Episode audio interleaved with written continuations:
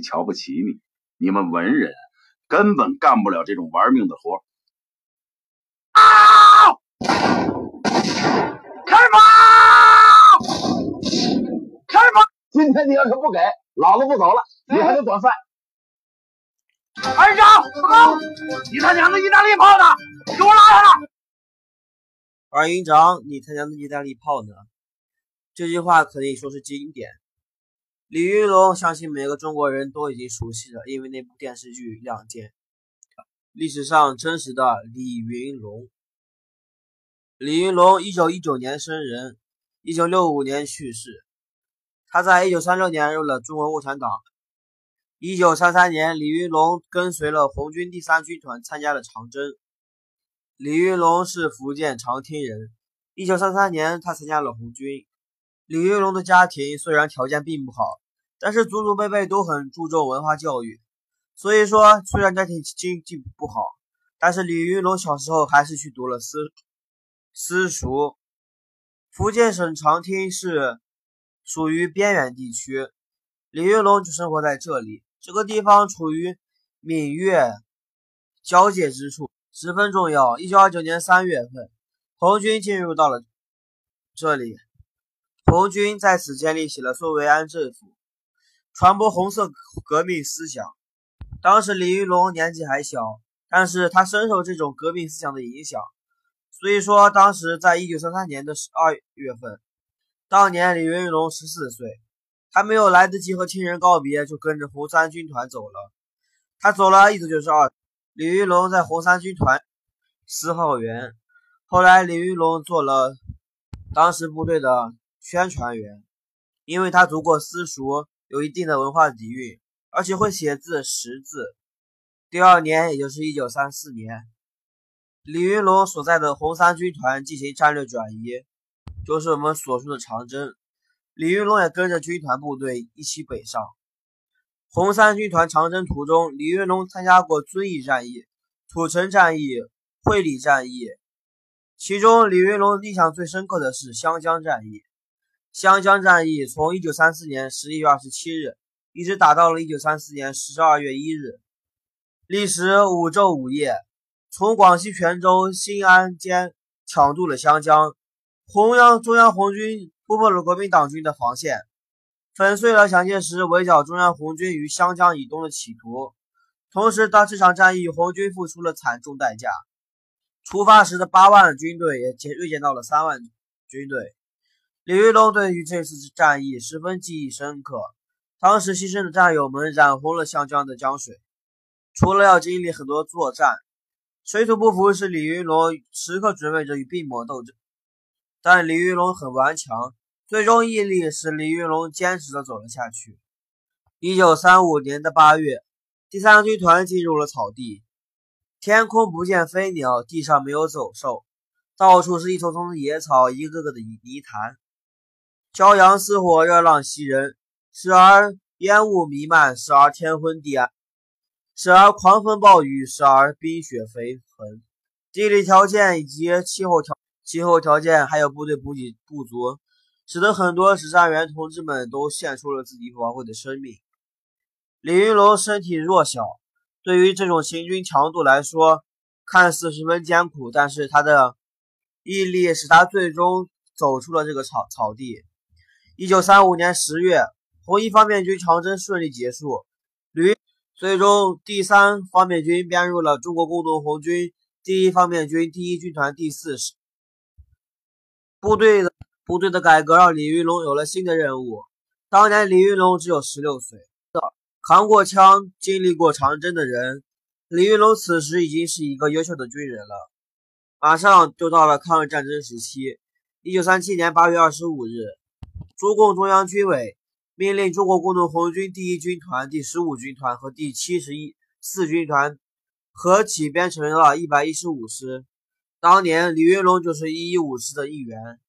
在一九三七年八月三十日，一一五师渡过黄河，参加了山西的抗日前线。侵华日军占领了重镇大同之后，分兵两路向雁门关、平型关一线进攻。他们希望直接攻击太原。一一五师奉命在平型关地区伺机行动。一一五师的师长是林彪，副师长是聂荣臻。一九三七年九月二十五日零时，战士们顶着狂风暴雨，徒步跋涉走到了指定地区，全师主力分布在了平型关以东的东河镇十里余里外。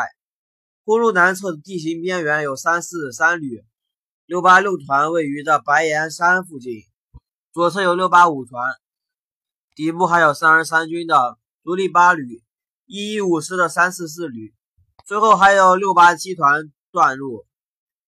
到了二十五日凌晨五时左右，一辆汽车进入伏击圈范围，一一五师副师长聂荣臻命令沉住气，不要开火。等到了法源师团第二十一旅团千余人及汽车、大车三百余辆进入伏击圈之后，一一五师某团的五连连长曾贤生率领全连将士们冲杀向敌人，手榴弹炸毁了敌人最后一辆汽车。双方面实力虽然也差不多，但是我方有形成包围圈的形势，所以两方面开始拉锯战，一方面夺回公路，另一方面又夺回公路。一直打到了二十七日的白天，法援师团最后遭到遭到了全歼。李云龙在战役中受伤了，他左部胸部中弹。战争结束后，李云龙回到了后方医院所治疗。后来就到了五零年代的抗美援朝时期，抗美援朝时，李云龙担任了一百师的政治部主任、副政治委员长等职务。一九五零年六月。一百师的师部与淞沪警备司令部的高炮指挥所所改编成了上海城防高炮的第三师。一九五一年一月，高炮第三师机枪所属的华东高炮十二团为基础，补充其他单位的炮团，建立起了第六十三团。一九五一年三月，六十三师接到了紧急入朝的命令，李云龙率领六十三师的将士们离开了大上海，一路北上，到达了朝鲜。去担任了保卫永荣机场的任务。四月七日夜里，李云龙的部队进入了阵地，击落了一架美式 B 二六轰轰炸机。首战告捷，使六十三师士气大振。随即，四月八日，六十三师又击落了敌机五架，击伤敌机两架。后来，李云龙的六十三师又为保卫交通运输线上，完成了很多出色的防空任务。到了一九五二年的三月，六十三师又转战进入了东线，与敌人再次作战，曾经最高一举击落敌机十三架，击伤敌机九十五架。一九五二年四月二十四日，六十三师配合二十团参加了夏季战役，共同击落了敌机正机六架。六十三师在战斗中越打越硬，越越打越硬，越打越强。最终，抗美援朝战争结束，李云龙的六十三师共同击落敌家二百三十三架，取得了十分辉煌的战绩。随后，在一九六五年，李云龙去世了。因为文革时期，李云龙用武力强行制止了两名红卫兵非法掠夺军火库的命令之后，李云龙就被扣上了那种帽子，所以李云龙被迫自杀了。一九七八年文革结束之后，李云龙获得了平反，这是电视剧里的说法。实际上，李云龙是因病而死，也是在一九六五年。最终，他被安葬在雨花台的功德园内。还有就是《亮剑》中说李云龙是开国少将，这个也是不对的。红旗招展，刀枪闪耀。李云参加过抗日战争，也参加过抗美援朝的战争。他用自己的鲜血。以及汗水为我们换来了美好的生活。和他一样，也有很多和李云龙一样，也有很多老兵为我们的生活献出了自己宝贵的生命。老兵们是历史上的一座里程碑，他们经历了血与火的洗礼，在黑暗的年代，老兵们用自己的鲜血和生命守卫着家园。虽然日本人用刀枪敲开了我们的国门，黑暗历史开始了。面对日寇。老兵们没有退缩，而是站起来，站起来对抗日寇，用自己的实力，用自己的胸口堵住日寇的枪口。节目最后，我们一起对抗日战争的老兵们致敬。那么这期节目就到这里，感谢您的收听，再见。